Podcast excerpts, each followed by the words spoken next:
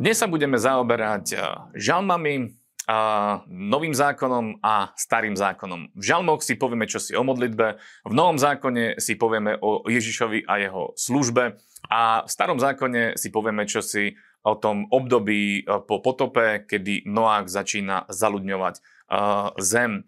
Takže poďme teda na žalm číslo 4. David bol človek e, srdca a mnohokrát v jeho, v jeho žalmoch sú práve takéto modlitby, kedy on zo srdca volá k Bohu. To, takisto je to aj v žalme číslo 4, hneď od druhého verša, kde je napísané. Keď volám, vypočuj ma, môj spravodlivý Bože. Ty si mi ulavoval v tiesni, zmiluj sa nado mnou, počuj moju modlitbu. Boh je ten, ktorý počuje tých, ktorí sú spravodliví. Dávid bol spravodlivý pred Bohom a preto Boh vypočul jeho modlitbu a následne aj konal v jeho živote. Dávid mal reálnu skúsenosť. A preto keď sa zaoberáme žalmami, tak môžeme sa naučiť, ako sa správne modliť a ako vylievať svoje srdce pred Bohom, pretože Boh počuje modlitbu spravodlivého. Veľmi dôležitú vec, ale by som chcel zdôrazniť, a síce, že keď sa modlíme, potrebujeme sa modliť s vierou. Dávid bol človek, ktorý sa modlil s vierou, pretože vedel, že jeho modlitba je vypočutá. A keď my veríme, tak e, Biblia hovorí o tom, že potom následne Boh naplní naše srdce radosťou a pokojom. Takže takto pristupujme k veciam aj my. Pristupujme k modlitbe s vierou, podobným spôsobom, ako to robil aj Dávid.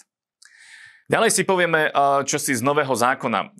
Budeme teda hovoriť o službe Ježiša Krista a v Matúšovom evaníliu v 4. kapitole sa krásne hovorí o tom, aká bola Ježišova služba. Keď Ježiš slúžil, a keď slúžil, či to bola Galileja, alebo to bol teda Kafarnaum a všetky tie mesta tam v Galilei, tak Ježiš slúžil v moci.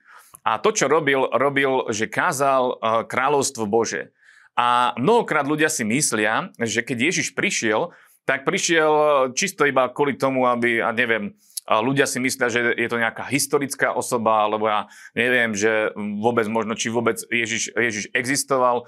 Naša skúsenosť je, že Ježiš je Boží syn, ktorý prišiel naplniť naše potreby. Ale nie len to, to, čo prišiel on urobiť, je zachrániť nás od hriechov. Toto je kľúčový odkaz uh, celého Evanielia.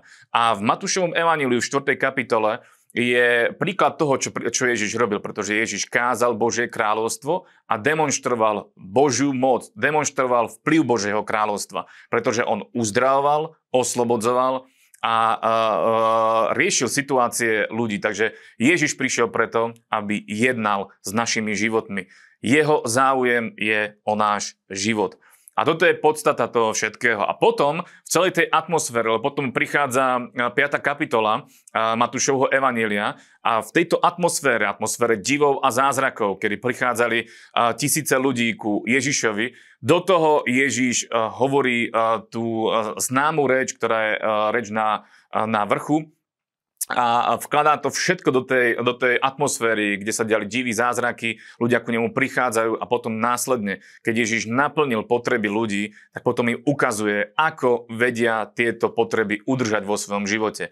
To znamená, že Ježiš neprišiel iba to urobiť, že uzdraviť nás. On prišiel zmeniť náš život. A na to, aby sme zažili skutočnú zmenu, potrebujeme naplniť celé Božie slovo. A preto je dobré čítať Matúšovo evanílium od 5. kapitoly, vlastne celé môžeme čítať, ale od 5. kapitoly je práve taká tá ústava Božieho kráľovstva a je to mimoriadne, mimoriadne múdre a keď sa tým zaoberáme, tak následne budeme vedieť udržať všetky tie veci, ktoré Boh nám dáva, pretože Ježiš prišiel nám dať väčší život, uzdraviť nás, zachrániť nás, zmeniť náš život a toto on robí a chce to upevniť v našom živote, preto vyučoval aj Ježiš tých ľudí, ktorí ku nemu prichádzali. A teraz si čo si povieme zo starého zákona. Máme obdobie po potope, Noach a jeho synovia sa začnú pohybovať na zemi, vyjdu z lode a začnú sa pohybovať na zemi. Jedna veľmi zaujímavá vec, ktorá ma oslovila, je, že je tam rodokmeň, v Božom slove je rodokmeň Noacha, jeho rodiny A som si vtedy uvedomil, že Boh vie o každom jednom z nás.